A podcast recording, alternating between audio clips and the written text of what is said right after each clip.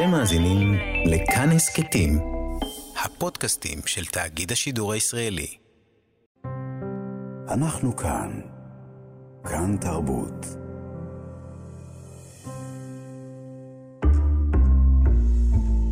כאן תרבות, חונכת את הספרייה הלאומית בשידור חי מירושלים. ועכשיו, רונה גרשון תלמי וענת שרון בלייס.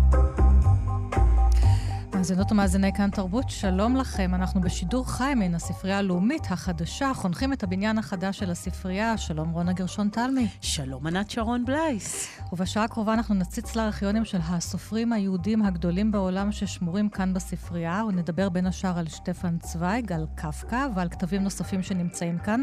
אחר כך נארח את האנשים שאחראים על תערוכת הקבע של כל הפריטים הנדירים שיש בספרייה. ולסיום, גם נדבר על אירועי התרבות שמתקיימים ממש בימים אלה, ימי המלחמה. אני אתן uh, את כל התודות. Uh, יש כאן רשימה מאוד ארוכה של uh, אנשים שעושים במלאכה ביום הזה. נאמר תודה uh, למנהלת תחנות העומר לימור, גריזי מגן, לעורך יום השידורים אייל שינדלר, למפיקה הראשית ילנה גולדנברג, תודה לכתב המשוטט תומר מיכלזון. נאמר תודה לאנשי ההפקה שלנו, נועה רוקני, איתה ישת, לי צדוק, הילה שוקר ונועה טייב, אה, באולפן מיכל, מיכל שטורחן ועמרי קפלן. נאמר תודה גם לביצוע הטכני שלנו, משה מושקוביץ, תמיר צוברי, אה, מרק גריגורייב, אה, וגם לדיגיטל, תמר יערי ונועה אוחנה. אמרתי שתהיה רשימה ארוכה. כן, וגם שרון לרנר, לאוניד איזקוב ושלומי יצחק, עוד צוות טכני, כן. גם להם, ולאנשי הספרייה הלאומית שמארחים אותנו כאן. בדיוק. אנחנו כולם פרטים נדירים, אנחנו בעצמנו, נכון? צריכים לשמור עלינו כדי שנעשה את השידור היפה הזה. רונה, פעם ראשונה את ואני כאן, הייתה אמורה להיות פתיחה חגיגית והיינו אמורות לבוא בנחת, אבל פרצה המלחמה, אז אנחנו פה ביום הראשון וגם משדרות. מהשיטוט הקצר שעשו לנו, איך את מרגישה? אני נפעמת, התרחב לי הלב דווקא בימים כאלה, פתאום מקום לספרים ולרוח. אני חייבת להגיד שזו חוויה מעצימה בימים אלה, ואני נרגשת להיות כאן. איך את מרגישה, ענת? אני גם מרגישה מתרגשת. אני אפילו, את יודעת, זה כזה overwhelming לקלוט את כל הדבר הזה. כל המרכז פה הוא עגול, וזה מאוד יפה בעיניי, שאין איזה קווים חדים, הכל מאוד עגול, כי יש משהו באמת שצריך לעטוף אותנו בספרים, לעטוף אותנו אולי כמו חיבוק, אפילו ב, בימים האלה יותר מהכל, ואני מוכנה להישאר פה. תמיד אני אומרת אה, שמגרשים מהספרייה בערב, לי לא אכפת להישאר. אז את, את, את תסגרי היום את הדלת כאן, את תהיי כן. אחרונה. ולפני שאנחנו נתחיל עם הספרייה, אני נזכרתי באחד הקטעים המאוד יפים של הסופר הגרמני היינריך בל, שהוא נשא נאום לכבוד פתיחת הספרייה בעיר קלן בשנת 1979 בגרמניה. הנאום תורגם לעברית ואפשר למצוא אותו בספר של היינריך בל, מכירת החיסול של הכאב. אני אקרא כמה שורות ממנו. כותרת הנאום הוא, אזרחים קוראים אינם אזרחים צייתנים. וכמובן זה מרפרר לכל הנאציזם שהשתלט על הגרמנים. הוא כותב שם בין היתר, אה, אסור לנו לשכוח, כשאנחנו חונכים פה היום ספרייה גדולה ממלכתית ומבהיקה, שהפוליטיקאים תלויים במספרים, בנתונים סטטיסטיים. אני רוצה להצביע על כך שקורא אחד עשוי להיות חשוב יותר מכל רשימת נתונים שכזאת. וברצוני להצביע על כך שבספ... שספריות הן מקומות של חופש, מרחבים של חופש, שאין זה עניינו של איש מלבד הספרן שחייב להשאיל לך את הספר, מי קורא ומה הוא קורא. כל כך יפה, ואפילו כאן אה, תוכלי למצוא שלעיתים לא יהיו ספרנים, אלא יהיו רובוטים. אז אפילו הרובוטים האלה, כן. לא יהיה להם אכפת אה, מה אנחנו קוראים, ומשמח לראות שביום הזה שהגענו, הספרייה מלאה בילדים, באנשים מבוגרים, אז אה, דיברת על קורא אחד, ואנחנו רואים כאן אה, רבים, וזה טקסט, אה, גם הוא מרחיב לב. גם הוא מרחיב לב, ובאמת נאמר שיש פה איזו מערכת רובוטית שמביאה את הספרים לאנשים, ואחר כך מחזירה גם למדפים. נכון, לא וממש אפשר ו... לראות אותה, זזה כן, קדימה, אחורה, ושמה את הספרים באופן אקראי, כן. אמ, ויוצרת כאן איזה מרחב תרבותי, שספרים שונים יכולים לשבת אה, ליד ספרים אחרים, קוראן, ליד אה, ספר הזוהר או ספר היצירה, ולא בהכרח דברים שקשורים אחד בית, לשני כן. תרבותית, וזה מאוד יפה. או קשורים אחד לשני נושאית, כמו שאנחנו רגילים בספרייה. נכון. יש פה נכון. איזה ערבוביה, מין אה, בריכת, אה, בריכת כדורים תרבותית. תרבותית כזאת. טוב, דיברנו על קורא אחד, אז יש איתנו כאן קורא אחד מסור. שלום לדוקטור אה, שטפן ליט. שלום, שלום. עוצר ו... מדעי הרוח בספרייה הלאומית ואחראי על ארכיונים לועזיים בספרייה. אז אתה לא רק... לועזיים, נדייק, הסופרים היהודים הגדולים, שלא כתבו עברית, לא הסופרים נכון. בדיוק. אז אתה... יש לנו פה באופן טבעי לא מעט חומרים שהם בשפות אחרות, בעיקר בגרמנית, והם דורשים טיפול. ואיתך אנחנו נדבר באמת על כתבי יד של גדולי הסופרים בעולם שמצויים כאן ועוסקים במלחמה, ברוח התקופה. אה, קל למצוא כאן, היה לך קל למצוא ספרים שעוסקים במלחמה? Um, כן, כי בעצם הדגש של האוספים הארכיונים בתחום שאני אחראי לו, um, הוא נגיד מ-1900 פלוס מינוס ועד שנות ה-50 ו-60, זה, זה נורא מצער להגיד את זה, אבל התקופה מכסה בעצם שתי מלחמות גדולות לפחות, כן, ואז יש, יש תגובות. יש, יש לא מעט דברים שכתובים על המלחמה, ושמעתי כאן בסיור שעשינו על ה, אה, בספרייה, דבר מדהים, שהמשטר הנאצי אסף הרבה ספרים של יהודים כדי לעשות מעין ארכיון לזכרו של העם היהודי, ובעצם באיזשהו אופן אבסורדי וכואב, הוא עזר לשמר ספרות יהודית, זה נכון? כן, כן, כן, יש פה את הסיפור האירוני הזה, כן, שבאמת הם אספו את החומרים האלה בכמעט כל אירופה הכבושה. הביאו אותם למקום אחד, ששם הקימו את מכון מחקר לגרמניה החדשה, שבגרשיים כמובן, ששם רצו לחקור את כל הדברים שהפריעו פעם לעם הגרמני להתפתח כמו שצריך. כן? ומבחינתם זה היה קודם כל היהודים. אז זה, זה הסטוק הגדול שאחרי 45 האמריקאים גילו וריכזו את כל החומרים האלה שבמהלך אה, פעילות מאוד ענפה של אה, גורמים יהודים, החומרים חלקית הגיעו הנה או לארצות הברית. ו... אז חלק מהם כן. פה, זאת אומרת, למרבה הזוועה, הנאצים היו אלה ששימרו אותם. כן. כן. אז נתחיל עם אחד הסופרים הגדולים, שטפן צוויג, שאני חושבת שהוא אחד הסופרים המתורגמים ביותר לעברית, ובעיקר בעשור שניים האחרונים הוצאת תשע נשמות של אוריאל קון. באמת מתרגמת ספר אחרי ספר, אבל יש עוד גם בהוצאות אחרות. ואתה ביקשת לדבר על מחזה ששמו ירמיהו, שצוויג כותב בעקבות מלחמת העולם הראשונה והפרעות שחווים היהודים בגליציה. נכון. הוא, הוא, כתב צבא, הוא בעצם מין כתב צבאי, והוא נקלע כן. לאזורים האלה ורואה את הסבל של היהודים, וכותב, mm-hmm. חוזר לנביא, לנביא ירמיהו, וכותב מחזה. כן, זה לגמרי נכון, כי... צוויג אה, נורא התלבט מה הוא יכול לעשות בתור uh, סופר, שבזמנו כבר היה קצת ידוע, עוד לא שטפן צוויג של שנות, סוף שנות ה-20, אבל הוא היה כבר בשוק, ומהר uh, מאוד אחרי פרוץ המלחמה, לא מן ההתחלה, אבל כמה חודשים אחר כך הוא פיתח מחשבות מאוד פציפיסטיות, כי הוא הבין שהדבר הזה לא הולך לשום מקום טוב.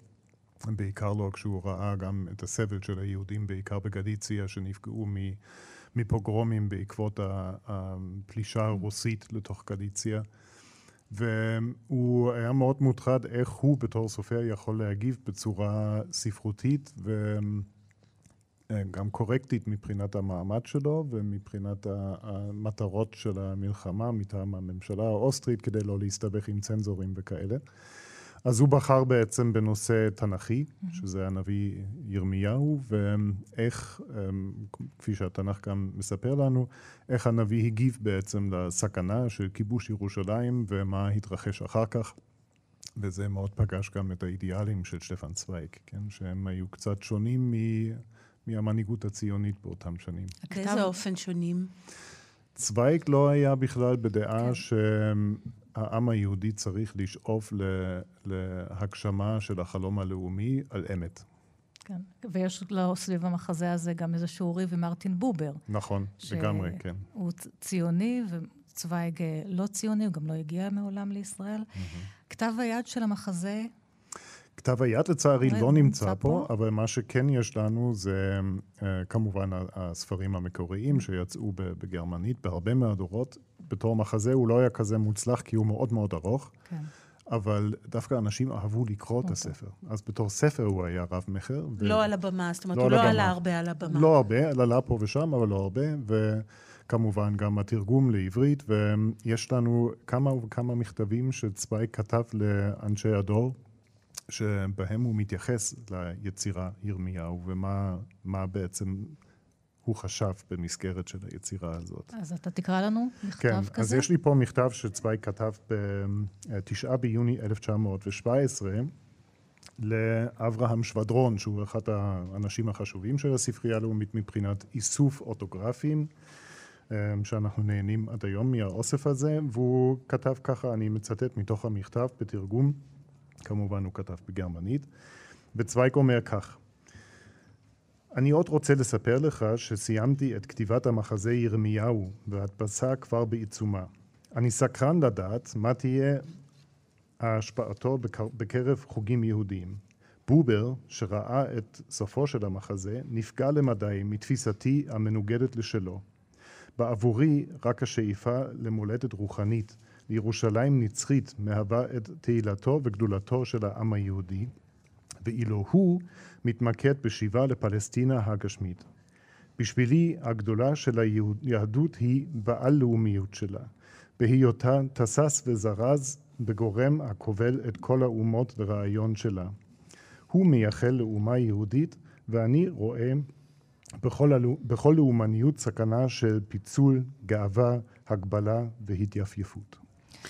פשוט מרתק, המאבק המחשבתי הזה, ההגשמה מול הרוח. אתה חושב שאנחנו, ופה אנחנו נמצאים במקום שהוא גם הגשמה וגם רוח, דוקטור ליט, בספרייה הזאת. כן. אז אפשר לעשות אה, תראי, הכלאה אני, ביניהם, אני אפשר לפייס שגם, ביניהם. אני חושב שגם צווייקה היה קצת קרוע בין, ה, בין הכיוונים האלה. כי מצד אחד, כמו שאמרת, הוא אף פעם לא בא הנה, הוא לא כן. לא תמך במפעל הציוני, למרות שהוא הסתכל כל הזמן מה קורה שם. זה לא עזב אותו.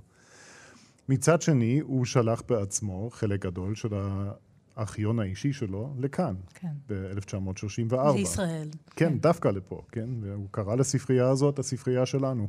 אז... לא, זה, זה מעניין, כי הנאצים עלו לשלטון, זאת אומרת, הוא כבר התחיל להרגיש מה קורה, הוא בעצמו אחר כך הצליח להימלט מאוסטריה. נכון. הגיע עד ברזיל, הוא הצליח להציל את עצמו, אבל הוא בחר הוא נטל את חייו, הוא כן, בעצם התאבד, כי, שוב, העניין הרוחני, זה צוויג. העולם הרוחני כן. שלו העולם הרוחני מנצח, זאת אומרת, העולם הרוחני בסופו של דבר הוא מה שחשוב, והמראות של המלחמה גרמו לו לקחת את חייו. אבל מעניין שהוא שלח את חלק מהארכיון שלו לפה. אני הוא... חושבת שלא הייתה ברירה, כי ברגע שקמה מדינת ישראל, בין אם הוא רצה ובין אם הוא לא, ובין אם הוא האמין שזה הדבר הנכון, פה קרה הדבר הזה, לכאן הלכה הרוח. והוא היה מין נביא, כי עוד, לא, עוד לא הייתה המדינה. אה, מעניין שבוחרים לתרגם אותו כל כך הרבה, זאת אומרת, כי באמת אנחנו נוטים לתרגם את החזון הציוני, אה, השכם כן. והערב, והבחירה, אולי אוריאל קון זה לא מפתיע, כי הוא כזה מין אה, איזו הוצאה חתרנית שמדברת כן. באמת על ערכים אחרים, אבל זו בחירה מעניינת, צריך להגיד, כן. לתרגם אותו כל כך הרבה. נכון. אז ניתן עוד אנקדוטה על המחזה הזה, לפני שנעבור ליוצר הבא, שב-1929 ירמיהו גם עלה פה בארץ, בתיאטרון האוהל. אביגדור המאירי תרגם את המחזה, ואפילו אפילו צוויג עצמו, אמרת שנות 34, ראה אותו בלונדון. נכון. האוהל הגיעו עם המחזה, עם ההצגה ללונדון, בדיוק. וצוויג גם כן אה, ראה אותו mm-hmm. שם. אבל כמו שאמרנו, הייתה ארוכה מאוד, ועדיף לקרוא פשוט את כן, ירמיהו, כן, זה כן. הכוח הזה, אנחנו לא מפספסים עכשיו כלום. כן. טוב, אנחנו נלך לסופר אה, אה, אחר, אה, צ'כי גם, אבל אה, ששפת האם שלו גרמנית, אה, פרנץ קפקא. Mm-hmm. מרתק לא פחות. פחות, כן. כן. ושאלתי אותך כמובן שיש את כל הסיפור של המשפט סביב הכתבים של קפקא, שחלק מהם בסופו של דבר אה, הגיעו לספרייה הלאומית. אבל אתה אומר שיש כאן אוסף פתקים, לא כתבים, פתקים ממש כמו אה, נייר כזה מפית של... צטלה. צטלה של בית קפה. כן. זאת המילה, ענת. שקפקא, מקס ברוד, אה, אלזה אשתו ואח שלה ישבו בבית קפה בזמן המלחמה, וכתבו כל מיני בדיחות וסיפורים מצחיקים. נכון. על מלחמת העולם הראשונה, mm-hmm. בבית קפה בפרג, בפראג, כן. כן. אז זה, זה באמת uh, uh, תגלית שעשינו כשפתחנו את הכספות לפני מספר שנים, בעקבות ההחלטה של בית המשפט העליון להביא את הכתבים האלה הנה. וטפטפנו והציפייה הייתה גבוהה שאנחנו אולי נגלה משהו שקפקא שלא ידוע, אז פה יש לנו משהו באמצע, כי יש לנו כמה מהצטלה האלה שהם באמת בכתב יד של קפקא, אבל יש עוד שלושה כתבי יד אחרים של החברים. כן, ולצערנו אתה כאן עם הלפטופ ולא עם הצטלה, כי בדיוק, הם נכון. לא יסולאו בפאזה. צריך לשמור עליהם, אנחנו... בדיוק, יפה מאוד.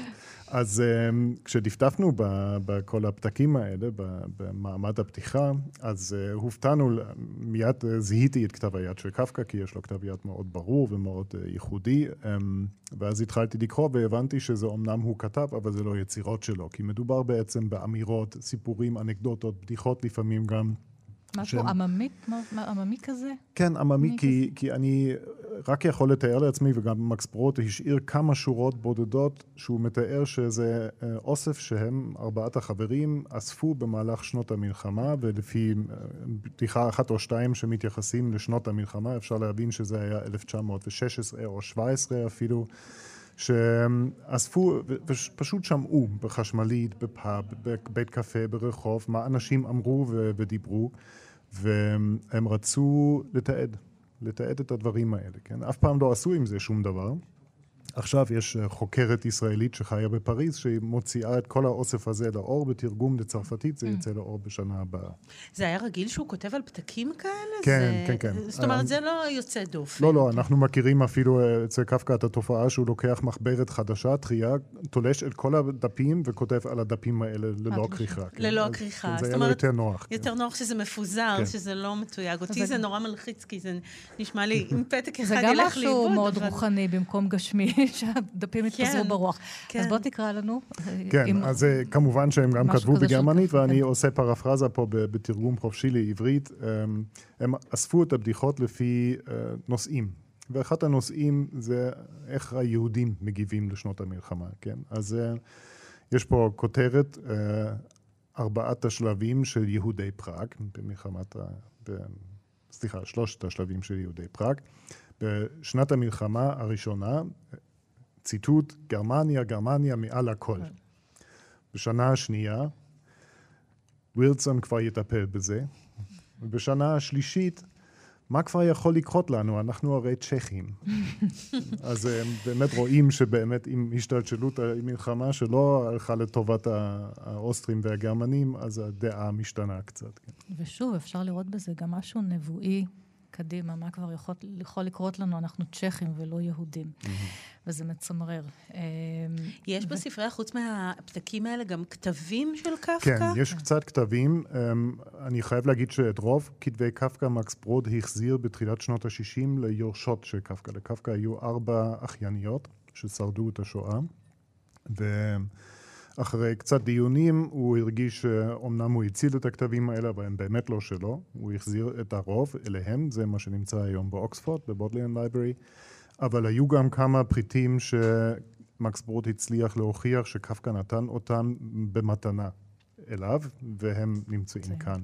נמצאים כאן, אפשר לראות את כתב היד שלו, שאמרת שהוא מאוד ברור כן. ונהיר. והכל דיגיטלי כבר, אפשר לראות את זה מכל מקום. ואגב, לשמור על אוצרות, אה, זה רלוונטי לספר הבא שאתה רוצה להזכיר, ששמו זהב בחוצות, של הסופר משה יעקב בן גבריאל, שהוא סופר אה, אוסטרי יהודי, והוא הגיע פה לארץ עם היחידה שלו למלחמת העולם הראשונה. והם אה, מסתתרים, היחיד, מת, מת, מתמקמים במנזר, ואנשי בצלאל מפחדים מן המלחמה והם מעבירים יצירות אומנות חשובות להסתיר אותם באותו מנזר. ועל כך הוא כותב בספר. כן, מה זהו. שגם קרה פה בספרייה. כשהתחילה המלחמה ופתאום את כל האוצרות הורידו להסתיר. נכון. רק פתחו את הספרייה ואחרי ומיד, יום, כן, יומיים, מיד היו צריכים להסתיר, אה, להסתיר את הכל. כן. אז uh, בעצם um, יש פה את, ה, את הסיפור, הספר גם נכתב במקור בגרמנית, ו... מה שמעניין שהוא ראה קודם כל אור בעברית ב-1940. קודם כל, לפני שהוא ראה אור כל, בגרמנית? כן. איך, זה, איך זה קרה? כי בן גבריאל ישב פה בירושלים, וכמובן בשנות אה, מלחמת העולם השנייה לא היה על מה לחשוב לפרסם כן. משהו בגרמנית בגרמניה או באוסטריה, אז הוא דאג שיהיה תרגום לעברית מאותו אביגדור, אביגדור, המאירי. כן, שהוא... שאגב, כדאי לציין את הספר, את הרומן שלו, השיגעון הגדול, שהוא נכון, גם רומן אנטי-מלחמתי, השיגעון הגדול. כן, והוא גם כן. תרגם דרך אגב את ירמיהו של לעברית. כן? אז הוא היה ממש בתוך הנושא של מלחמת העולם הראשונה. והספר ראה אור רק במהדורה אחת ב-1940, ורק לפני מספר שנים הוא סוף סוף יצא לאור במקור הגרמני. וקראתי אותו אז, והבנתי שזה רומן אולי לא רב מכר עולמי, אבל מעניין למדי, כי בן גבריאל מתאר בדיוק את המצב בירושלים ב-1917. כשהכל כבר היה לקראת הסוף של, הממשלה, של הממשל העות'מאני. וכפי שאמרת, אז יש את הבעיה של אנשי, רטיס, של אנשי בצלאל, שישבו ליד מנזר רטיספון ב- בלב העיר ירושלים. ואז אמ, כך הוא כותב ברומן.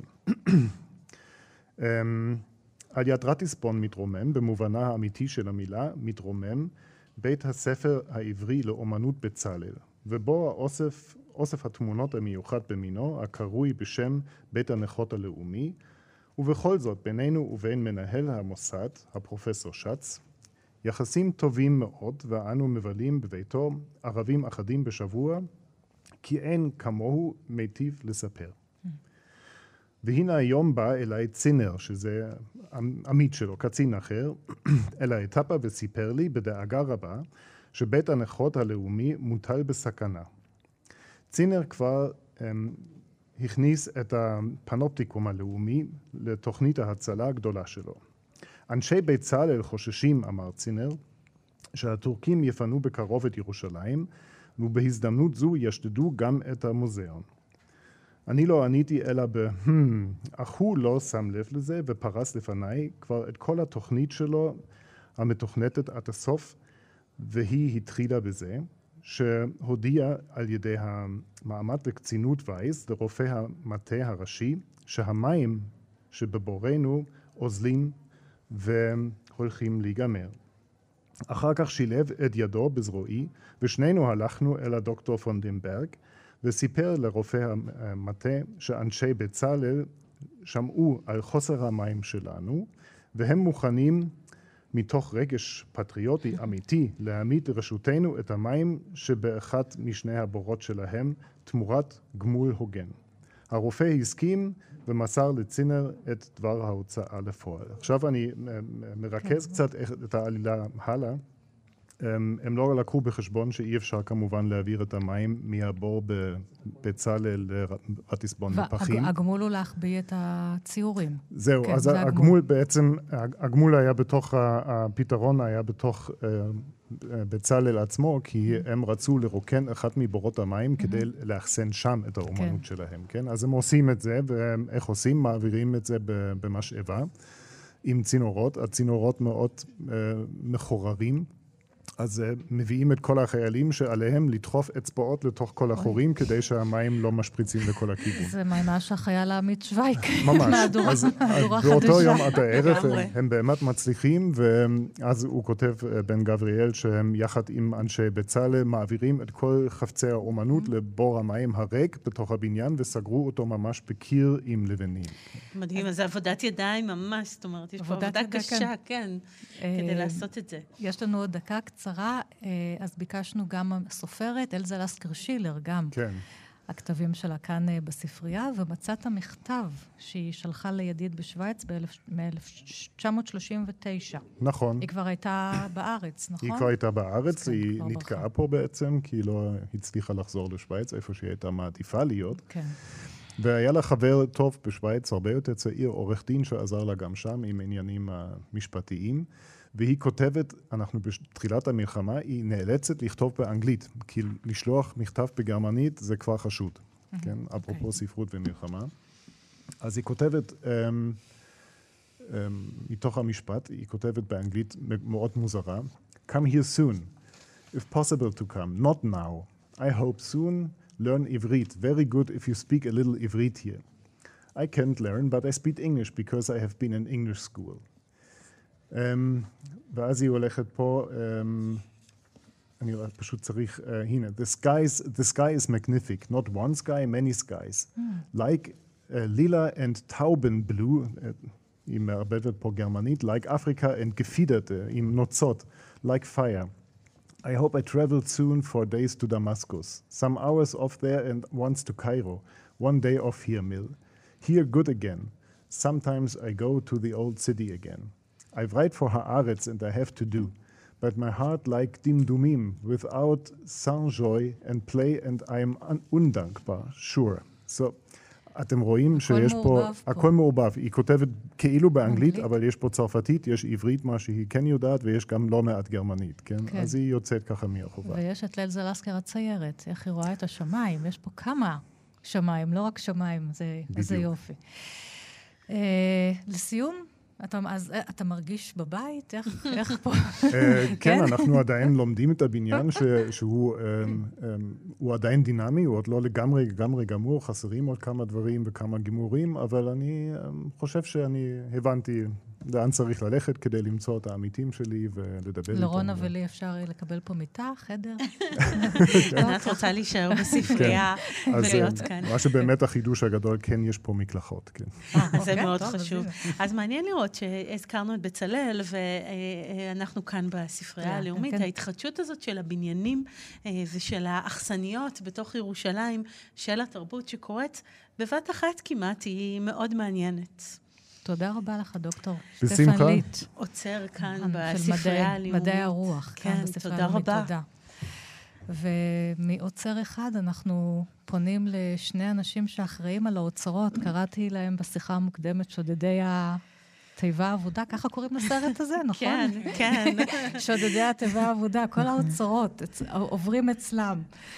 שלום לאוצרת התערוכות ותערוכת הקבע נטע אסף. שלום. ושלום ליועץ האומנותי לספרייה, דוקטור יגאל צלמונה. שלום, שלום לשניכם. שלום, שלום.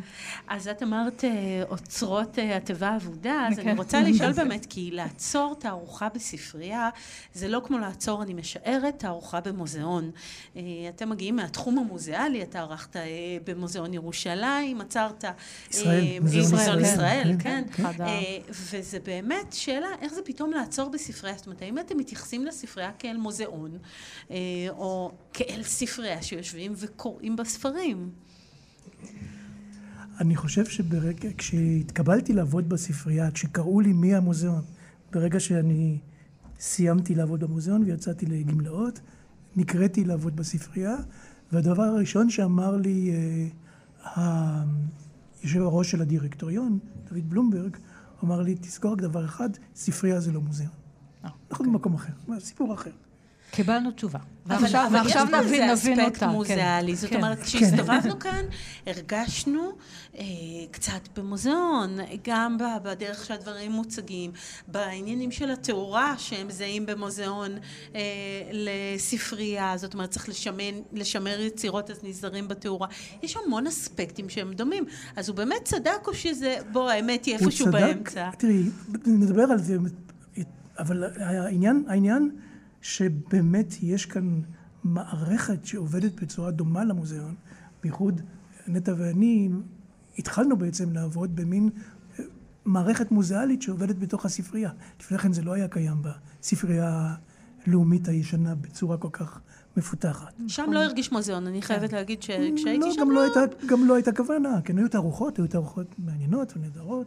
ופה זה חלק מהתפיסה. פקסימיליות ולא כן. של חפצים מקוריים. יש, פה זה חלק מהתפיסה, ונאמר שבתערוכת הקבע יש 250 פריטים, ו... אתם בעצם מסדרים את כל התערוכה והכל נמצא פה בתצוגה אה, מרתקת, הדברים, הפריטים הנדירים ביותר מאחורי זכוכיות מיוחדות, עם תאורה מיוחדת כדי שלא לא לפגוע בהם. אה, גם דברים שעברו בעצם להדמיה דיגיטלית, זה באמת, לא הכל אפשר לתאר פה ברדיו. אתם רק מכינים את הכל ואז פורצת המלחמה, ופשוט אתם מגיעים ולוקחים את הכל למקלט. נכון. נכון? את כל מה שסידרתם בעמל רב, הכל יורד תוך כמה שעות למקלט. נכון. נכון? תספרי לי נטע רגע על ההרגשה הזאת. אמ, כל כתבי היד הנדירים. בוא נגיד, אה, זאת לא הייתה... המטרה. זאת לא הייתה הכוונה שלנו כן. כשהעלינו את התערוכה, ויחד עם זאת, זה גם לא היה הדבר אה, אה, הכי קשה שהתמודדנו איתו באותו יום אה, שזה קרה, אבל כמובן שלאור המצב היינו צריכים לפרק את התערוכה מפריטי המקור על מנת לשמור עליהם. Uh, זה היה מצער, אבל אנחנו גם הבנו את uh, המצב. כן. ש... מהר מאוד יש לכם תפקיד. זאת אומרת, אתם הופכים להיות לא רק אלה שכשבאים לעשות תערוכה או מיצג, אז אתם מציגים את זה, אתם חולקים את זה עם הציבור, אתם חושבים איך לעשות את זה בלא לפגוע, תכף נדבר על זה במוצגים שנמצאים בתערוכה, אבל פה אתם פתאום מגוננים עליהם. זאת אומרת, יש פה תפקיד אחר. אני חושבת שהתערוכה, ויגאל ואני דיברנו על זה לא מעט בזמן בתהליך עבודה שלנו, התערוכה כל הזמן נעה על הציר המאוד מאוד אה, עדין הזה שבין חשיפה mm. לבין שימור. Mm. או אה, כן, שימור שגם כולל הסתרה לפעמים. נכון, כן. ושימור בהחלט... גילוי נכון, וכיסוי. גילוי וכיסוי, יפה. ב...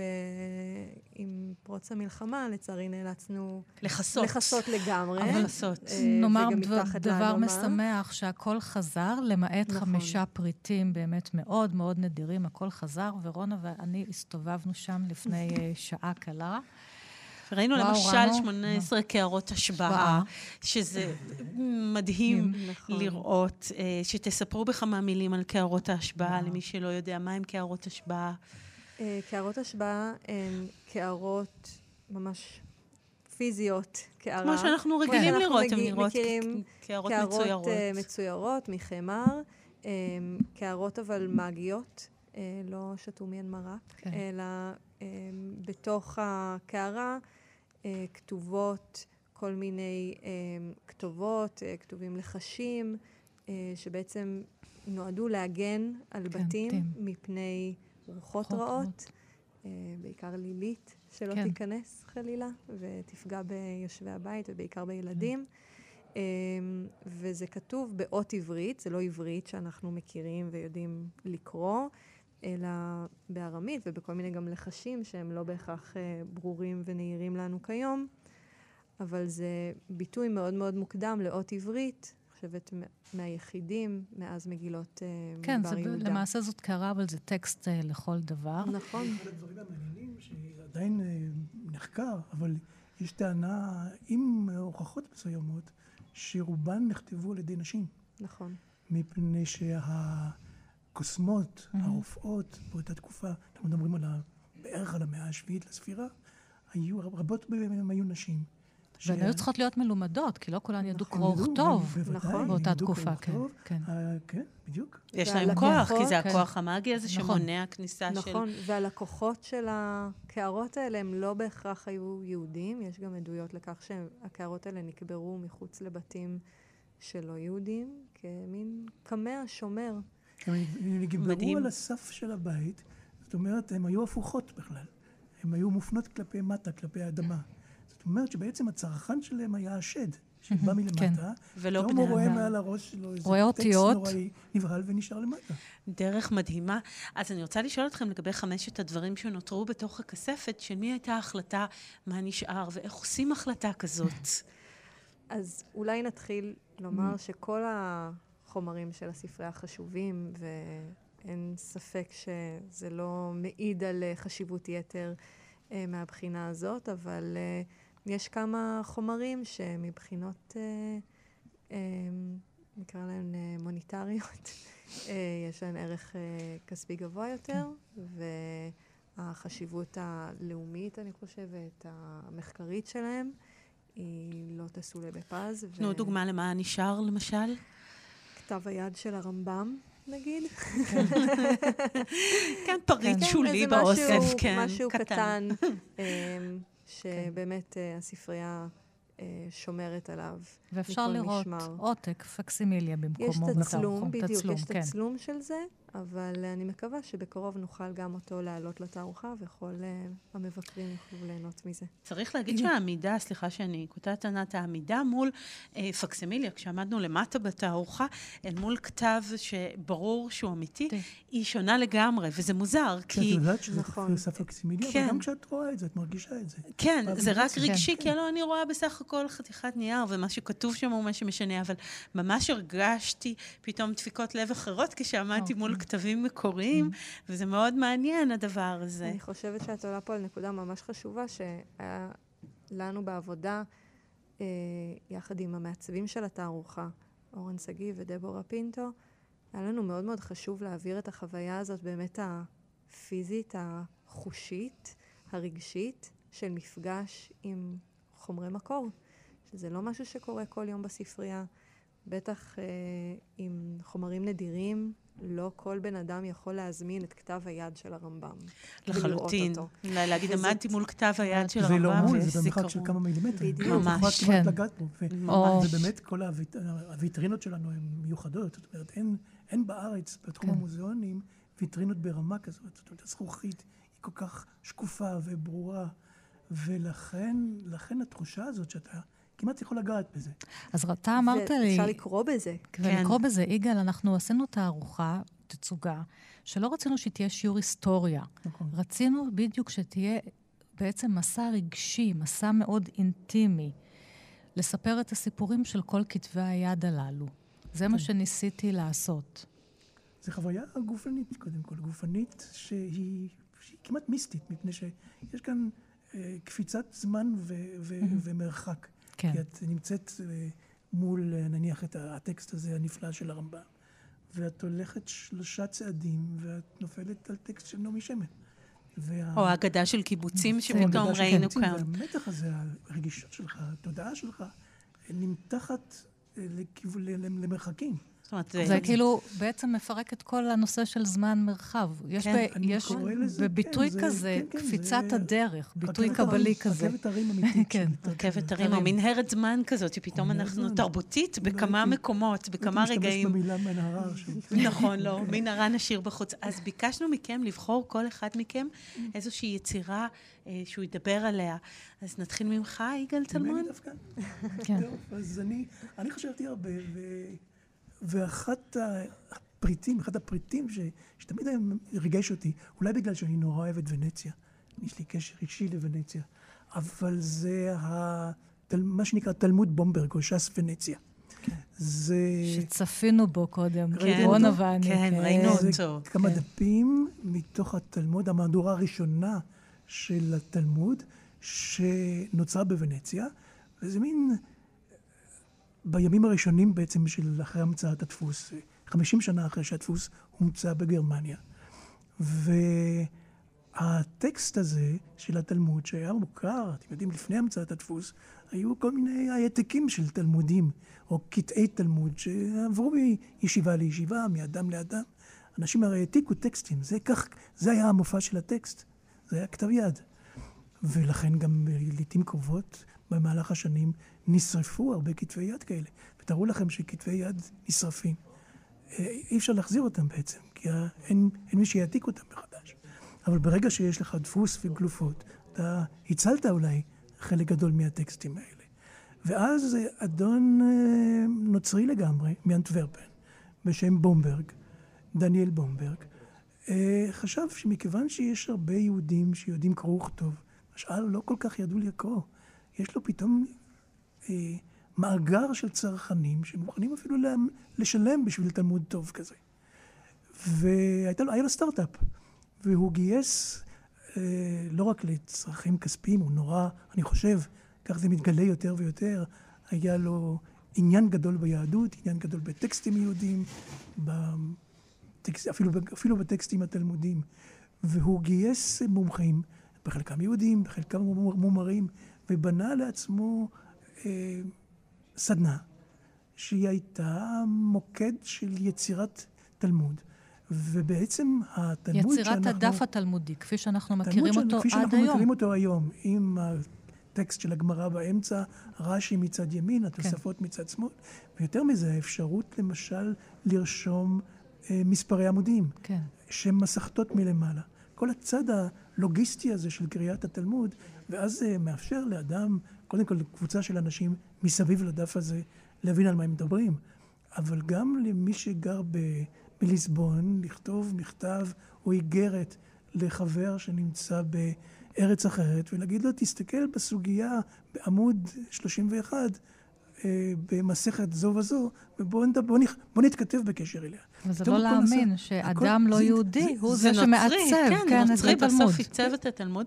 הבנתי גם שהאפיפיור דרש ממנו, נכון? להוסיף איזה הערות כאלה ש... האפיפיור דרש ממנו להוסיף מכתב שמסביר איפה בתוך התלמוד הזה יש מקומות שבהם התלמוד הוא קצת מסוכן, כי הוא מדבר נגד הנצרות כן. ונגד ישו.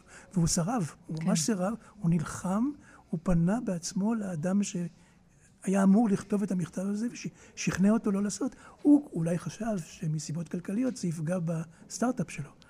אבל הוא הצליח לשכנע, שלא ו... תהיה צנזורה. שלא תהיה צנזורה. אז זאת אומרת, זה, זה גם היה עניין באמת של אה, ערכים, אבל היה פה גם עניין עסקי נורא, נורא כן, מדהים כלכלה, לדעת את זה, שכל כך מהר אנחנו מגלים את זה. כלכלה, בוודאי. פיננסים, כן. כך נולד התלמוד כפי שאנחנו מכירים אותו. פיננסים, כן. על ידי אדם נוצרי. מדהים.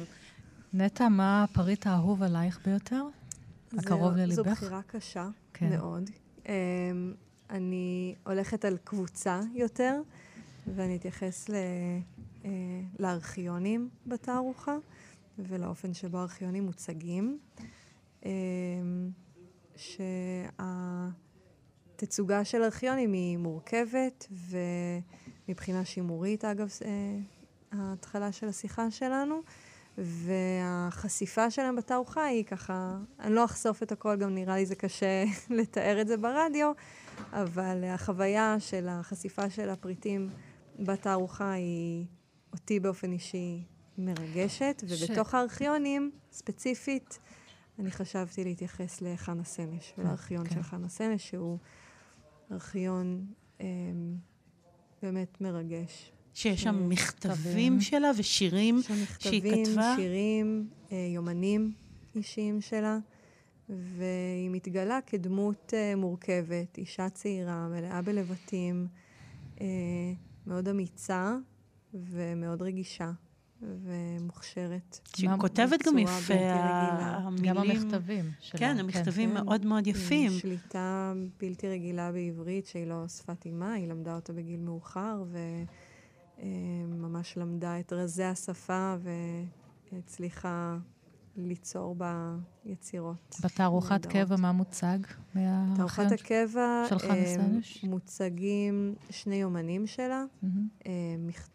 המכתב, כמה מכתבים, ספר שירים שהיא, שהיא מחברת שירים בעצם. שלה, כן. והמכתב האחרון שהיא כתבה לאימה, והשיר האחרון שהיא כתבה, ששניהם נמצאו במעיל שלה לאחר שהיא הוצאה להורג. והגיעו עד לכאן. ו- ועוד כן. פעם, אישה, דיברנו על הקערות קודם, נכון. על, uh, שעשו איתם טקס, אז גם פה את מציינת אישה, וזה יפה לראות בתוך הדברים שמוצגים כאן, גם המון דברים שנשים כתבו, נכון. זה מאוד מאוד uh, מרגש. אז אנחנו נודה לכם, יכולנו לשבת לדבר עוד על כל כך נכון, הרבה דברים, אבל צריך לבוא לראות פשוט באמת החוויה לעבור בין המוצגים האלה. אני רצתי לעגנון, לראות את כתב היד של פרס, אה, של כן, פרס אה, כן, נובל כן. לשלום, כן. כן, ויש פה באמת המון המון מוצגים, אמרנו, אגדות של פסח מאוד מיוחדות, נכון. וכל אחד ימצא כאן משהו שהוא אה, באמת קשור אל הסיפור שלו, וכדאי לבוא, זה לא מספיק יום אחד, אני חושבת. אנחנו צריכים, אנחנו צריכות יותר מזה. אמרתי לגור, לגור פה. כן, אז תודה רבה. עוד אנחנו מדברות וכבר מסדרים לנו כאן כן. חדרים. אז תודה רבה לשניכם, נטע אסף ודוקטור יגאל צלמון, היא עוצרת את הארוחות בספרייה ויועץ אמנותי לספרייה. תודה שבאתם. תודה רבה. תודה רבה. ואנחנו עוברות, אה, יש שירות למרואיינת האחרונה החביבה שלנו. שלום לרותי רובינשטיין, מנהלת מחלקת תרבות בספרייה הלאומית, ומלחמה, אנחנו כל הזמן בצל של הדבר הזה, ועדיין הספרייה מציעה לקהל אירועי תרבות פיזיים ומקוונים לאורך uh, כל השנה, וגם עכשיו, במלחמה, איזה אירועים עושים עכשיו במלחמה? שלום רותי. שלום לכן, ענת ורונה. אה, זו שאלה מאוד טובה. אה, אנחנו, היו לנו המון אה, תוכניות, כפי שאתן בוודאי מתארות לכן, ועבדנו עליהן חודשים ארוכים, והבנו שהתוכניות צריכות לנוח רגע בצד, אולי לזמן אחר. צריך לחשוב ולהרגיש, ואני חושבת שבמובן הזה, קשה לי שוב לתאר ברדיו, אבל הבניין החדש של הספרייה הוא מאוד פתוח, הוא מזמין את האנשים להתבונן באולם הקריאה, ואנשי אולם הקריאה מתבוננים בקהל, ואנחנו עשינו את אותו מעשה בדיוק של התבוננות. אה, דרך אה, העיניים של הספרייה אה, בקהל ובחזרה. ויש פה אפילו לילדים, אנחנו יושבות כאן מול, אני רואה כאן נכון. כדור פורח וציפור, כן. מין מתחם קטן כזה שילדים יכולים לשחק. עכשיו, תשמעי, כשאנחנו גדלנו, אז ספריות היו מקום שבו מהסים ועושים שקט. זאת נכון. החוויה שלי מספרייה, אסור לדבר. ואני לאט לאט מגלה שגם מוזיאונים וגם ספריות משנים קצת את הדבר הזה. זאת אומרת, מותר פתאום קצת לדבר או לרוץ או לפעול בתוך חלל, ואפילו הקמתם חללים שמזמינים את זה. אתם לא חוששים מהרעש הזה, מאיזה ילד שיצעק פתאום? אני חושבת שיש כאן מלאכת מחשבת של uh, לתפור את הדברים בעדינות, כך שמי שזקוק לשקט יקבל את השקט שלו, ומי שמחפש לדבר, להבין, לשוחח עם אנשים אחרים או להשמיע את הקול שלו, יכול גם הוא, ובאמת בזמן, בזמן הזה, בזמנים של אה, המלחמה, תהינו מה אנחנו יכולות לתת. אה, ואיזה מקום יש לתרבות בזמנים כל כך קשים. אני חושבת שפגשנו הרבה מאוד אנשים, קהל ש... אה, חיפש בטקסטים איזה מזור, מזור, מזור לנפש. נחמה, כן. אה, אחד האירועים, אני אספר אולי על שני אירועים, אז האירוע הראשון והמרגש היה, היה המפגש שלנו עם יוצרים ויוצרות ויזמים חברתיים, תושבי הדרום, שבאו לספר על החיים שלהם. אה, לפני המלחמה, מה שקרה בשבת הנוראית הזאת, ואיך הם רואים את העתיד שלהם. פגשנו את אביחי שלי מנתיבות, שהוא פעיל חברתי, פגשנו את הדס נוימן, שהיא יוצרת קולנוע ויוצרת תיאטרון. אה, דיברנו אפילו עם ג'ימבו ג'יי, שכתב אלבום, יודעת, זה קצת קלישאה להגיד ששירים נשמעים עכשיו אחרת, אבל באמת שירים נשמעים עכשיו אחרת. פתאום לטקסטים האלה, בין אם הם מאושרים או בין אם הם כתובים, יש... אה, פרשנות אה, שונה לגמרי. הכל קלישאה עכשיו רותי. נכון, אה, לפעמים קלישאות הן גם נכונות, הן האמת. הן כורח מציאות. כן. ולפני שבוע עשינו כאן ערב מאוד מיוחד. ילדים נהנים משעת סיפור. זה משהו שנחסך אולי מאיתנו כמבוגרים, כי זה כבר לא כל כך מתאים, אבל אנחנו הזמנו את המבוגרים לשעת סיפור. והצוות שלי הנהדר בחר בקפידה טקסטים. אה, שמדברים באיזשהו מובן את הזמן, גם אם הם לקוחים מתקופה אחרת. אה, קראנו את אה, האורות לבכי של קורטזר וקטעים של אלכס אפשטיין שיש בהם איזה מין כן. הומור מריר נקרא להם ככה ואולי אחד הרגעים הכי נוגעים ללב שכולנו מצאנו את עצמנו מזילים דמעה זו דנה, זו דנה איבגי ששר את מה שלומך אחות שנעמי שמר כתבה לעידה נודל לא יכולנו ל... זה מאוד רחב, אם אנחנו חושבים על ספרייה רק כמקום באמת שמספרים בו איזשהו סיפור, נוגעים בטקסט, אז הטקסטים כאן מאוד מאוד רחבים. יש פה המון עניינים עם מוזיקה והמון עניינים עם, אה, עם הפעלות של ילדים, ובאמת הרחבתם את המקום הזה להיות מעין מכל של תרבות. כן. אה, חד משמעית, זאת אומרת, זה גם לילדים, זה גם למבוגרים, ואני חושבת שבמובן הזה... הספרייה היא מעין איזה מקום אה, מפלט לא אסקפיסטי, אלא להפך, מקום שמזמין את האנשים אה, להתמודד עם הרגשות שלהם. אנחנו צורכים הרבה מאוד מידע אה, קשה, ואני חושבת שהטקסטים הם איזשהו מקום להבין... אגב, גם בימים הקשים האלה, אבל גם ביום-יום, הוא לא מקום אסקפיסטי, אלא מקום שמאפשר לנו להשכיל, להתמודד, להרחיב נכון. את הלב. אנחנו פה עם הספרים, אבל הספרים בעצם אצלכם פשוט נפתחים ומתעופפים לכל תחומי התרבות והאומנות, שאת בעצם תופרת אה, ערב תרבות כזה. לצאת מתוך ספר ולתת לו מבטים אה, בכל מיני אה, זוויות. אפרופו ילדים למשל, אה, אה, ראיתי שאין פה ספרייה ייעודית לספרי ילדים, אבל הבנתי שאפשר להזמין תוך אה, עשר דקות הרבה הרבה ספרי ילדים והרובוט יביא אותם, נכון? אין למשל ספרייה כזאת. אפשר, אבל אם אה, דיברתם עם אה, נטע אסף, עם דוקטור יגאל צלמון על תערוכת הקבע, אז היא גם מזמינה את הקהל המבוגר כן. ואת קהל הילדים, וכל אחד מוצא לעצמו, דיברתם על הסיפור שלנו. זה באמת העניין. אני חושבת שכל אדם שנכנס בשערי הספרייה, יש לו את הדרך למצוא את הסיפור שלו, את הסיפור של החבר או החברה שלו, אה, ללמוד מהם, ודרך אירועי התרבות וגם דרך התערוכות והפעילויות לילדים, זה בדיוק מה שאנחנו עושים. אנחנו מתווכים את הסיפורים האלה לקהל, וכל אחד מוצא את הנקודה שנוגעת אה, בלב. אריה ספרייה יש פה, רותי. אה, אם היית משוחחת עם האדריכלים... ירושלים עיר האריות, כן? זה הסמל. נכון, אז תדעו לכם, שוב, קשה לתאר את זה ברדיו, אבל בכניסה לבניין הספרייה כן. מוצבים... שני אריות אבסטרקטיים, שני אריות אה, ספרייה. נפלא. אז גם לנו יש אה, אריות ספרייה. למי שלא מכיר, ענת, זה ספר ילדים נפלא, אחד מספרי הילדים הנפלאים, אריה הספרייה, תחפשו אותו. אז לכן ענת שאלה את זה. שמלמד את הספר. והפתעתי עם התשובה. אני כן. חשבתי שתגידי לנו לדמיין, אבל יש פה אריות, אפילו אריות יש כאן. תצאו ותראו, אפשר לדמיין, אבל אה, כן, אני חושבת כן. שאפשר גם וגם. רותי רובינשטיין, מנהלת התרבות של הספרייה הלאומית. איזה כיף של תפקיד יש לך. נכון. ממש, ממש, נכון? ואני מקווה, אה. כמו שגנזתם כאן כל מיני ספרים, הכנסתם למקלט מהר מהר, אה, כן. כדי שלא ייפגעו, אז הכנסתם גם תוכניות לפעולות, ואני מקווה שהפעילויות האלה יצאו לאור מהר, כן. ותעשו כל מיני דברים שתכננתם, ונוכל אה, לחוות אותם. תודה רבה רבה. לרפא את הנפש. אנחנו על זה. תודה שהייתי איתכם. תודה, תודה. ועכשיו ענת, אה, היורשים הממשיכים שלנו כבר יושבים על השולחן. שלום, שלום לעומר בן רובי, שעוד מעט ישדר כאן בכאן מורשת, וגם לך, נדב אלפרין, שגם אתה אה, תשב כאן בשולחן הזה. שלום לשניכם. שלום, שלום. שלום. ברוכות הנמצאות, אנחנו... תודה. אנחנו רק הגענו. רק הגעתם. אל תוך הפאר וההדר הזה. אנחנו מקנות בכם. הספקתם להתאהב במשהו כאן בספרייה? לרצות לגור כאן, פחות או יותר. אתה נכנס לכאן, יש איזו עילה כזו של המקום. סליחה, רונה ואני כבר שכרנו, אין יותר חדרים. בוא נגיד זאת בזהירות, המקום מספיק רחב ידיים. רחב ידיים, נכון. נאה אדירה בעינינו. וזה לא לטובה. נריב, לא נריב. נשים לך סקאז' פה. אז עומר, אתה אחרינו, אה, מה- על מה אתה הולך לדבר כאן בספרייה? אנחנו נדבר. קודם כל, יש לי ידי משורר, אז בכלל, אה, כלומר... אני ועומר נהיה יחד. זה אומר לי שהגעתי. למקום הנכון. אה, אנחנו נפענח את תולדות אוספי הצליל היהודי, שאנחנו יודעים שיש להם מקום מכובד מאוד כאן.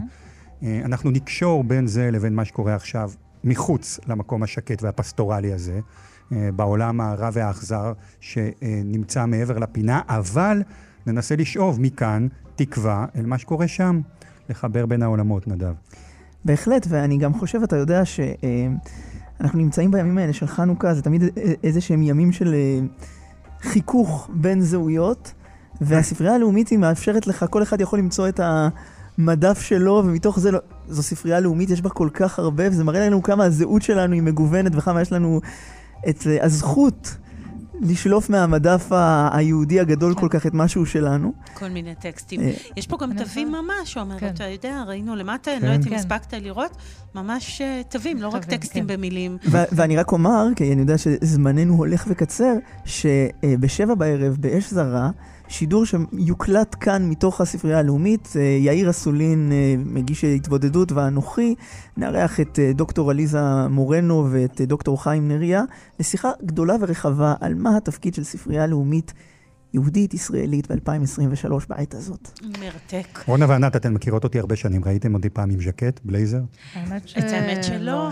אי וואו, אפשר. להסתובב פה בלי להרגיש וואו, מכובד. הוא איבדת את כן, המעמד. כן, כיבדת את המעמד. זה לגמרי הפך אותי לאדם הרבה יותר מכובד ומשכיל. אז אפילו יצא. להסתובב פה. הזדקף. כבר יצא כן. משהו טוב מכל המפגש הזה בספרייה, והשעתיים שלכם, אה, עומר בן רובי, אה, נדב אלפרין, אה, נקרא למאזינים, לא ללכת, להמשיך להאזין, יש עוד הרבה משדר- טוב בדרך. הם עוברים עכשיו, עוברים לכאן מורשת, ובערב נדב ויאיר יחזרו אלינו. אכן.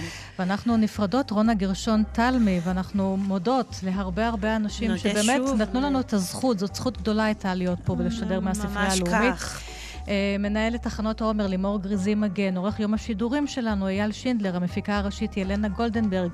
תודה לכתב המשוטט תומר מיכלזון, הפקה, על ההפקה נועה רוקני, איתי אשת, ליהי צדוק, הילה שוקר ונועה טייב, באולפן מיכל שטורחן ועמרי קפלן. הצוות של הדיגיטל תמר יערי ונועה אוחנה, על הביצוע הטכני משה מושקוביץ', תמיר צוברי, מרק גרגוי, גרגורייב, אה, שרון שרון לרנר, לרנר, לאוניד לאוניד זקוף, זקוף שלומי יצחק, יצחק. ותודה לאביבה וורד ולכל צוות הספרייה הלאומית. תודה אה, רונה שאירח גרשון אותי תלמי. כאן. תודה רבה, ענת שרון בלייס, תודה, נעמת לי מאוד. אנחנו לא הולכות, נכון? אנחנו נשארות פה. זהו. לחדר שלנו, כן. הולכות, אה, הולכות לנמנם. שידור תודה, נעים שידור לממשיכים, להתראות. אתם מאזינים לכאן הסכתים, הפודקאסטים של תאגיד השידור הישראלי.